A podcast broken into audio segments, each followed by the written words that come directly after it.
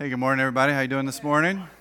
Good to have you here. Um, hey, before I get into my message time, I just want to I just want to stop for uh, just a few seconds, and um, I, think most of you are probably familiar with what's going on with Israel and uh, Palestine, and also with Afghanistan. There's uh, been an earthquake there that has taken the lives of so many, and I feel like right now we just need to stop and pause and, and pray. And um, so, would you just close your eyes with me right now? God, I know that sometimes it's hard to understand that you are in charge. And, and I know for some that we have a hard time having faith in you because we look at these, these moments in time and history and we wonder where you are in this. God, my, my prayer is that we can be reminded we, we live in a broken and messy world, and uh, you are you're present to bring us comfort and, and help and encouragement and, and those tough times. And, and God, I know in a church like this, we've got people here who have friends in that part of the world that is facing these tough times right now. We have people who work Uh, in these communities and are connected, and maybe there's family that's there. And so our prayer, God, is for peace and comfort can only come through your spirit moving in people's lives. God, we don't know what the future will hold, but our prayer is that we can put our faith and trust in you, and the good will come from this. God, we thank you for your spirit that can work and move in us. And we pray for it to do amazing things right now with people we know and care for and love. In Jesus' name, amen. This is a little weird transition into the next piece there, but uh, we felt like we needed to take a, a moment and, and, um, and pray there. Um, let's say tomorrow, I'm guessing most of you have the day off, and you go downtown to the Washington Monument. You're, you're walking uh, around the monument, just sightseeing, having a good old time, beautiful day. And, and next thing you know, Taylor Swift shows up, okay? minus Travis Kelce. She's there on her own. But she's there, she's doing the same thing you are. She, she's sightseeing. What is going to take place when one person sees Tay Tay? They're going to go crazy, right? There, there's going to be a mob. There's going to be absolute chaos because one person is going to scream, There's Taylor Swift, and this crowd is just going to start gathering around her. They're, they're going to want to get her autograph and take photos with her. They're going to want to maybe just touch her shoulder, ask her some questions. But people will go crazy for a little bit of Taylor Swift. Now, the only thing that's going to bring order to this chaos would be the police, right? In all this chaos, the police would show up and hopefully bring a little order to what's happening. Now, you don't really think about this because I don't really think about this in my own life. Our lives really aren't that much different. We are living lives that are chaotic. Think about your schedule, and, and maybe you work uh, long hours, and there's a commute that you have to add, and, and then there's hobbies and activities and, and groups and events that you're a part of outside of, that. Maybe you're working and going to school, or you're taking care of your kids, and I mean, there's so much that, that our, our, our calendar is just full, full of all these things that we're involved with. And it's not just during the week, it's on the weekends too. Our lives, they're chaotic. And then you think about the relationships that you have with people, they're chaotic too, right? There's some family dynamics. There's a marriage that's struggling. Your dating life, you're trying to figure out. Uh, you're trying to parent kids today. I mean, your, your personal life is full of, of chaos. And then there's our spiritual life. And I think sometimes we don't really think about this, but our, our spiritual life's chaotic too. Because what I just talked about, right? We, we think about what's happening in the Middle East and we think to ourselves, God, where are you in this? God, why aren't you intervening? God, what's happening? How could you let this happen? And, and so we begin to put this, this doubt towards God and we're trying to figure out this relationship and connection with God. And, and so we live a spiritual life that's chaotic too. Well, this morning, what I want to talk about is that you and I, in the chaos of life, are looking for peace. We're looking for comfort. We're looking for rest. We're looking for order. And so we're going to talk about that as we continue our series called It. And in this series, we are focused on the Holy Spirit. And, and this morning, again, we're going to talk about how the Holy Spirit brings order to our chaos. But today, we're going to be in Acts chapter 2. And we're going to spend most of our time there. So if you have a Bible and you want to use it, you can open it up right now. We're going to be in Acts 2. If you don't, it's going to be up here on the screens. But here's what Acts 2 says, starting with verse 1. It says, On the day of Pentecost, all the believers were meeting together in one place. Last week we were in Acts chapter 1. We said Jesus had resurrected. He's been uh, on earth for about 40 extra days. Uh, and here we are at the end before he gets ready to go spend uh, his time with God. And uh, he's having a last meal, he's having a last conversation with his disciples. And he tells them, he's like, hey, something's coming. Like, God's going to give you a gift, so you need to go and wait. This gift's going to come, and this gift's going to be the Holy Spirit, and it's going to do these amazing things in your life and, and through your life. Well, if we look at the end of chapter 1, verse 15, we find there is this group of followers, 120 of them to be exact, that are in this home. They are in this room. And what are they doing? Well, they're experiencing chaos, right? Because they're trying to figure out okay, Jesus was here, now Jesus is gone. What, what are we supposed to do? When is this gift coming? We've been waiting for a long time. What's happening? And about 10 days after Jesus tells them this Holy Spirit is coming, the Holy Spirit comes. Look at verse 2. Suddenly, there was a sound from heaven like the roaring of a, a mighty windstorm, and it, it filled the house where they were sitting. Then, what looked like flames or tongues of fire appeared and settled on each of them. Here they are, they're in this home, right? And again, they're waiting, they're, they're trying to figure out what's going on and, and what happens. Whoosh. The Holy Spirit shows up. They're in the presence of, of the Holy Spirit. And as we see this part of the reading today, we're, we're going to find there are three phenomena that take place. The, the first one is there's a sound. What's it say here? It says, a sound like the roaring of a mighty windstorm. Now, I think the image that you and I have in our mind when we read that is it's like a tornado comes and hits this place, right? Like, like the, the curtains are ripped off of, of the walls and, and, papers and utensils are just being thrown all over the place. We, we don't read here any kind of movements happening. What we have is a sound. And the sound is extremely loud. As it says here, it's like a windstorm. But there's another phenomenon we see here there's a sight. It says, looked like flames or tongues of fire. Like I just said last week, Jesus said, Hey, this gift is coming. The Holy Spirit's on its way. And we see it manifest itself visually to the people that are there in that space through these flames or tongues of fire. So imagine you've been waiting on this gift, and now you're sitting in this, this home, and, and you hear and you see what these 120 people are experiencing. Like, I, I can't even begin to imagine what that was like for them the sound and the sight of the Holy Spirit. But also notice here, it doesn't say that it just went to the disciples, right?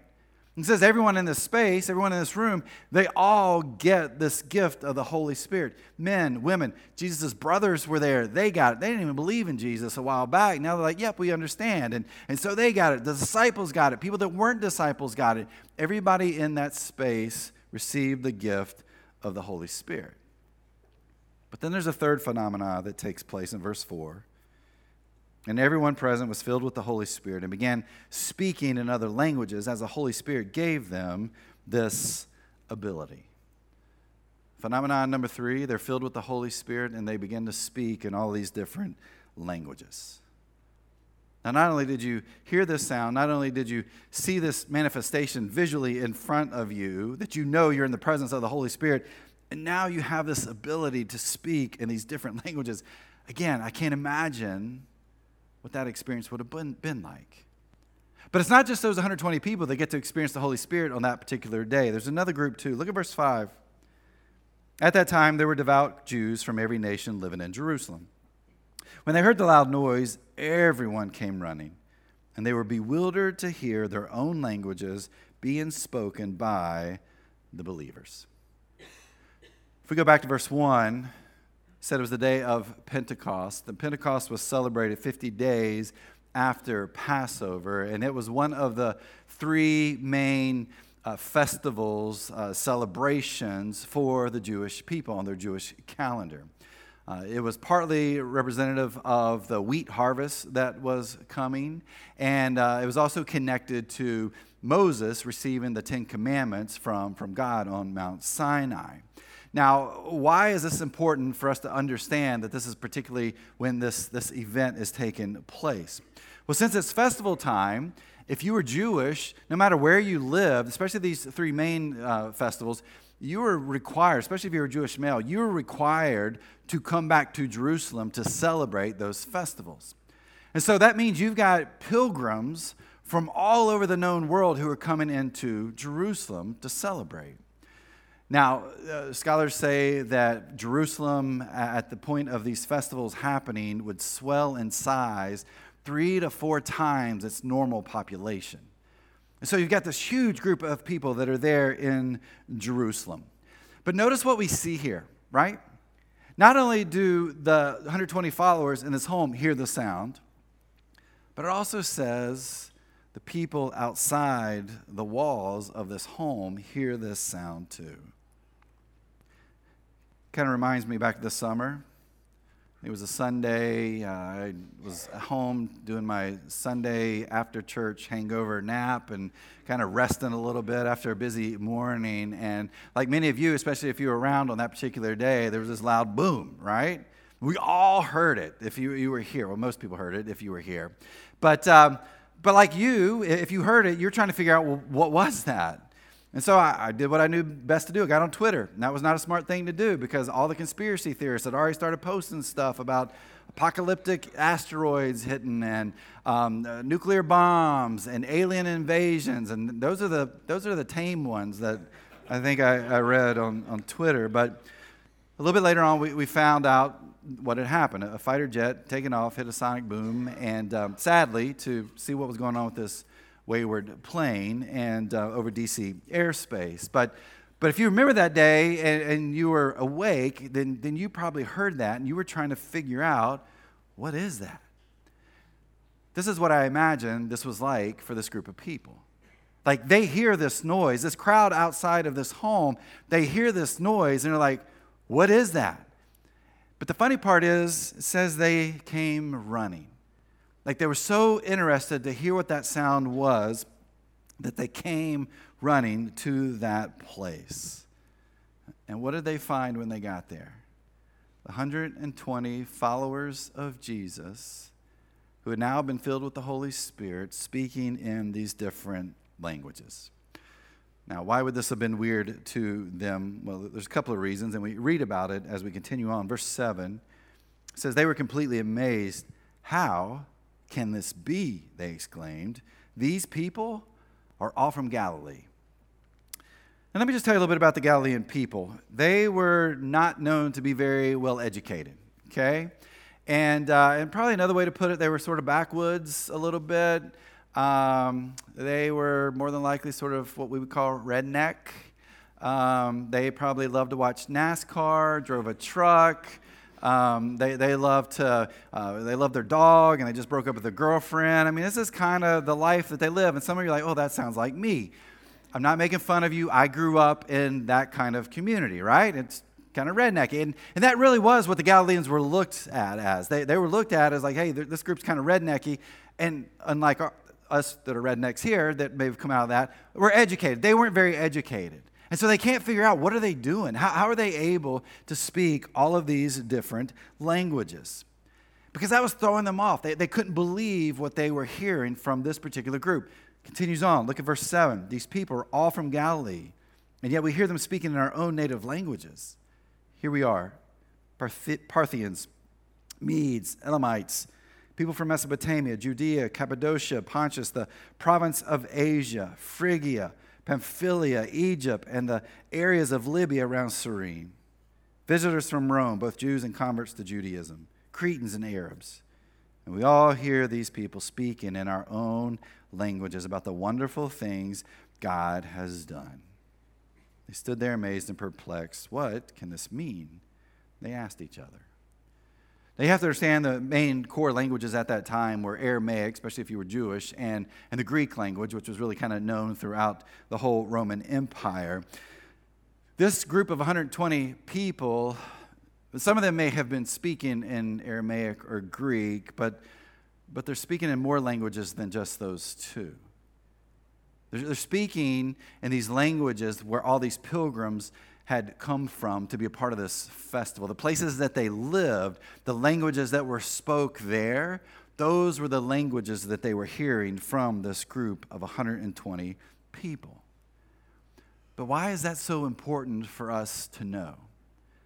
Well, it actually goes back to what we talked about last week. It goes back to Acts chapter 1, verse 8, when Jesus sets this mission in front of the disciples, when he says, But you will receive power when the Holy Spirit comes upon you. And you'll be my witnesses, telling people about me everywhere in Jerusalem, throughout Judea, in Samaria, and to the ends of the earth. And so, what Jesus tells them a few days earlier, we, we see it come into life here in Acts chapter 2 this vision that Jesus had stated, this, this purpose for his disciples and what they were going to do with, with their lives. The story of Jesus was going to be shared beyond the Jewish people, beyond anybody who just had a bloodline with the Jewish people. It was going to be spread throughout the world. And we see it beginning to take place and to come to fruition through this moment with this group who are speaking these different languages because, because they have the gift of the Holy Spirit. Back to chapter 2, verse 12. They stood there amazed and perplexed. What can this mean? they asked each other. But others in the crowd ridiculed them, saying, They're just drunk, that's all.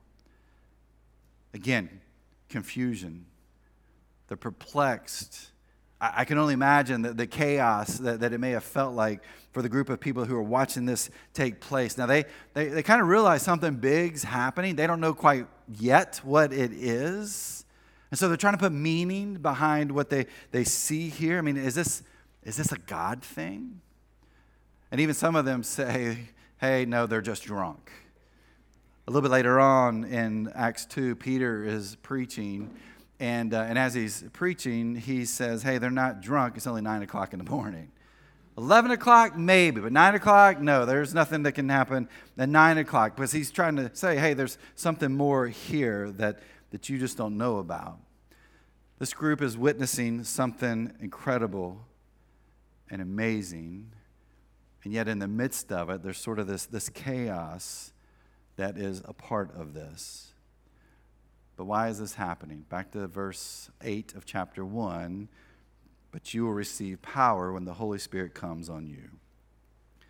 This is happening because the Holy Spirit has now come to be a part of these followers' lives. And the Holy Spirit was working in their lives and changing them and transforming them and giving this gift that they've never had before. Why? So then the Holy Spirit could work through them and to the crowd that had gathered that day to figure out what was happening around them.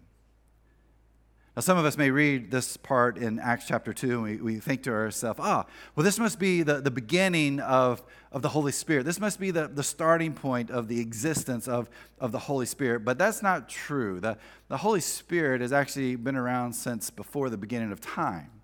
We see this in Genesis chapter 1, verse 1. It says, In the beginning, God created the heavens and the earth. Now, the earth was formless and empty, darkness was over the surface of the deep. And so we read that passage there. What's the first thing we see? We see that God is in creation. But the other thing that we find here is there's chaos. The Hebrew words for formless and empty, it means chaos. It, it means this, this trackless waste. And if you keep going here, we have God, we have this, this chaos, but we have something else in verse 2, the rest of it. And the Spirit of God was hovering over the waters.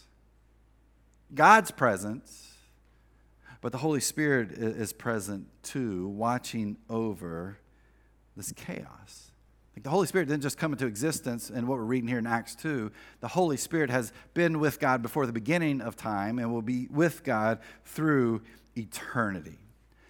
But, but uh, uh, as we're kind of thinking through that a little bit, and, and maybe some of you grasp it, and maybe others don't, let's just, let's just take a little pause in Acts 2 and let's, let's kind of talk about this, this Holy Spirit and what is the Holy Spirit. Well, my guess is how you define and view the Holy Spirit probably comes from your church background or maybe your denominational background, right?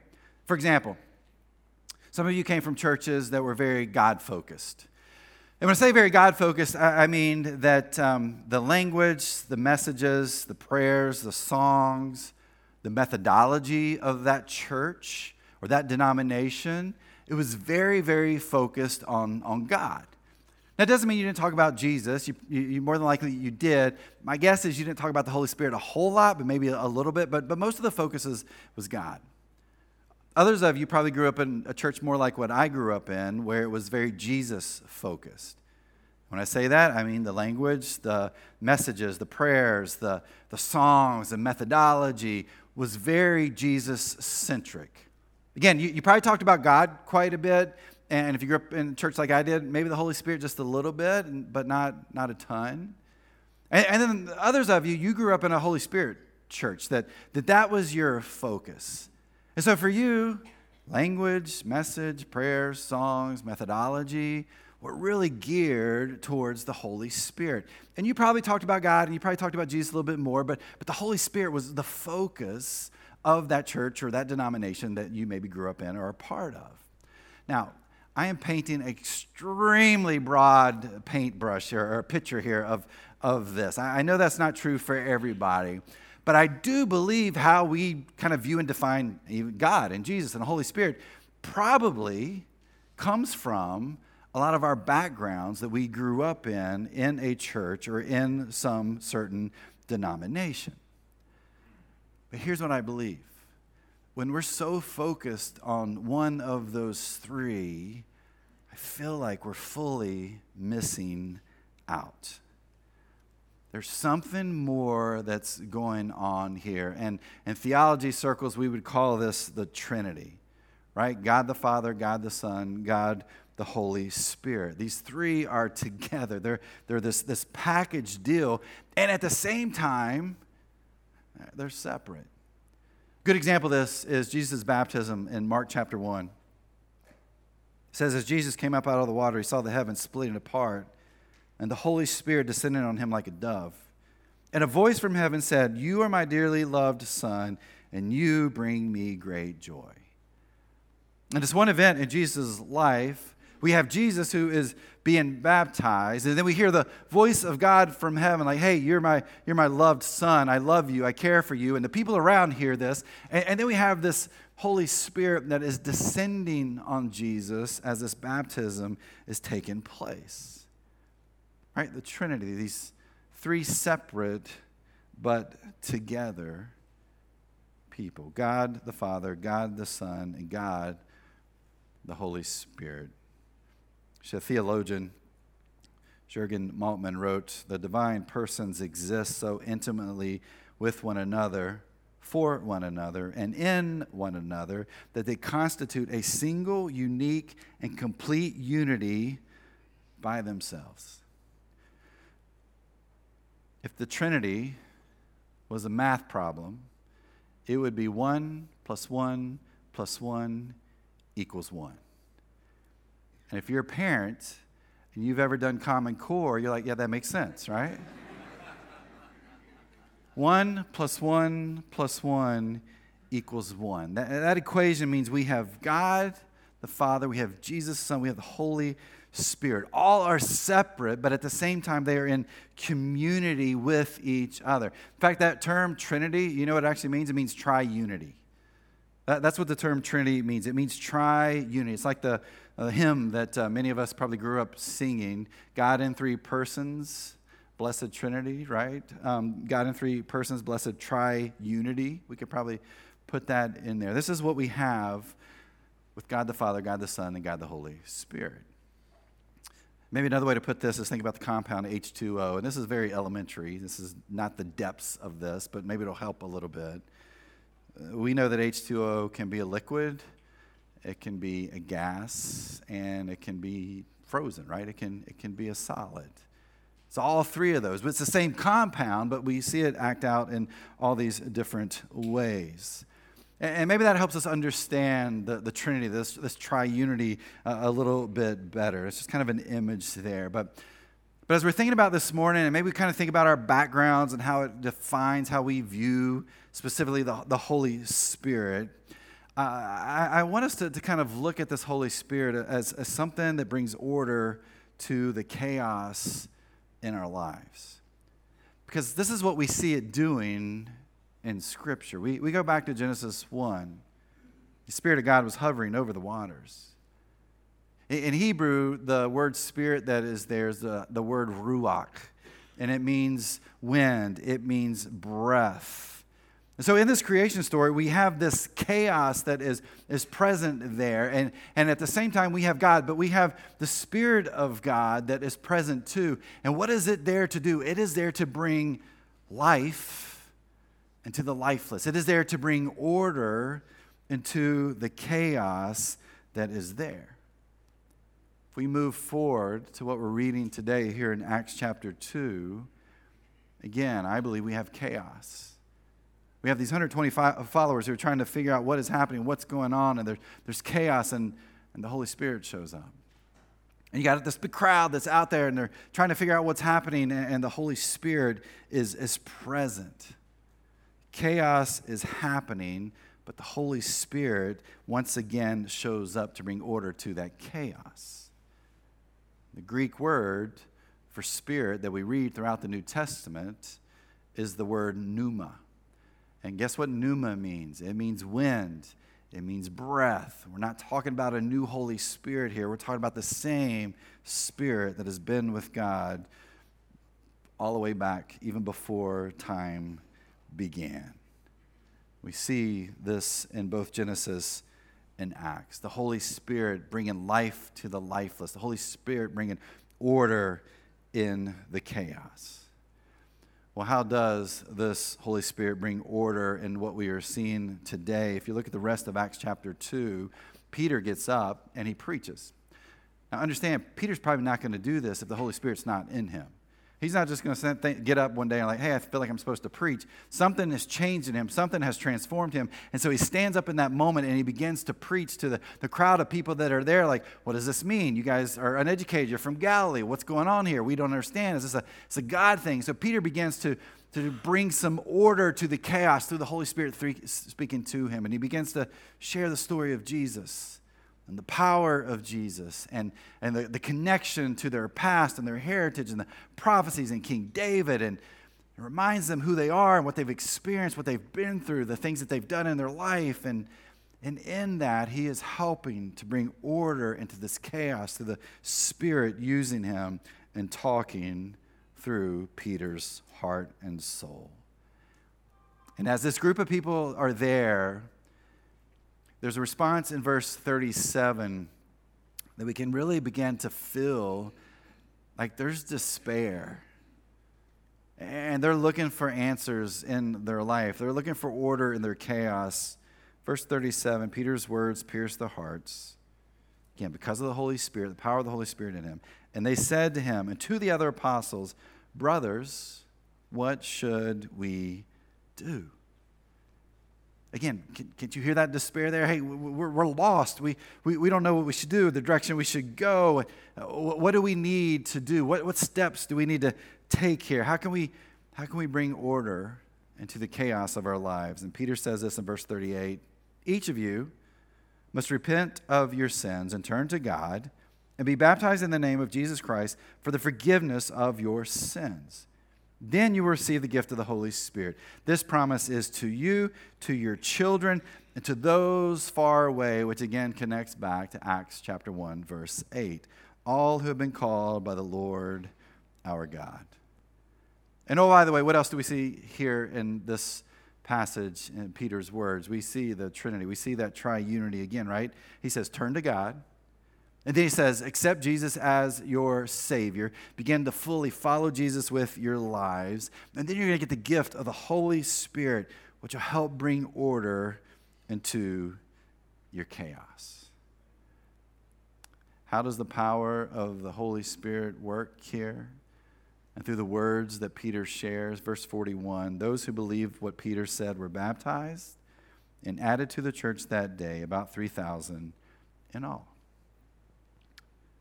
My question for you today is what's your chaos? What is the, the thing in your life that you are holding on to, that you're, you're struggling with, that, that you're facing, that's hard for you right now? And again, maybe it goes back to what we talked a little, about a little bit earlier the chaos of just day to day life, uh, the chaos of relationships. Maybe it is your spiritual chaos? What is it that in your life feels chaotic to you? And I think there's a couple of different groups of people here. The first group of people, uh, maybe you're a follower of Christ, right? But maybe you've kind of forgotten uh, about the power of the Holy Spirit in your life. When, when you go back and you start to read more about the Holy Spirit, you find that it is, uh, the, the Holy Spirit's role is to be an encourager to you and to me. Its role is to be an advocate to God for you and me. Its role is to be a counselor. And when we're struggling, that the Holy Spirit is, is helping to move us to, to a place of finding the health and the rest and peace that we, that we need. That the Holy Spirit is there to transform us and, and to change us, to work in us in such a way that the way we live our life is that other people see that we're different. And then we're able to live out the Jesus mission like we talked about last week with Acts chapter 1, verse 8. That, that we can be more like what we see here in our event today, where you have this group of people whose lives are, are changed because of the Holy Spirit in them, but then you see what happens through them. Because of the power of the Holy Spirit, people are like, what do we do? Our lives are chaotic. We want order. And as we find here, 3,000 people gave their lives to Christ that day. Order from the chaos. And maybe for some of us, we just need to remember, as a follower of Christ, we have that power in us. But then there may be others that you're questioning what your life looks like. You're, you're questioning the, the chaos that you're experiencing and that you're finding in your life. Well, the Holy Spirit isn't something just for Christians to hold on to. It's something that is a gift from God to you when you take that step. When, as Peter says, you turn to God, you accept Jesus as your Savior, you follow Jesus, and you allow the gift of the Holy Spirit to begin to change you. Maybe that's the step that you need to take. Maybe the step for you is what Peter talks about here is through baptism. Joel uh, was sharing with us a little bit earlier. There, he's doing a baptism class on Zoom this week. Sign up for that if you've got questions. You want to know more about it? Joel does an amazing job explaining it. And we'd love for you to take that step into your life and let the Holy Spirit bring order into your chaos. We all have chaos, but God gave us this incredible gift that is there to help us find order and peace and comfort and rest, to be our counselor, our advocate, and our encourager. Maybe it's time for us to realize the power of the Holy Spirit in our lives. Let's pray. God, I know that. Um, one of the things I love about this church is that we're not all from the same denominations, that we, man, we run the gamut of about anything you can imagine. And I love that about this place. But God, I also know that in that we, from our experiences and, and learnings, that um, we probably have different views of the Holy Spirit. God, my, my prayer today as we continued in this series is that we would we would bring whatever's missing in in our ideas of the Trinity together. The God in this triunity of God the Father, God the Son, God the Holy Spirit, there is so much comfort and power and rest and, and God, sometimes we forget that.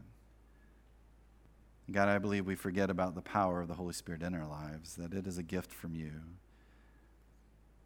I pray that we can hold on to that gift and use it in any way possible, not just for our lives, for the lives of those we come into contact with every day. God, our lives are chaotic, they are crazy.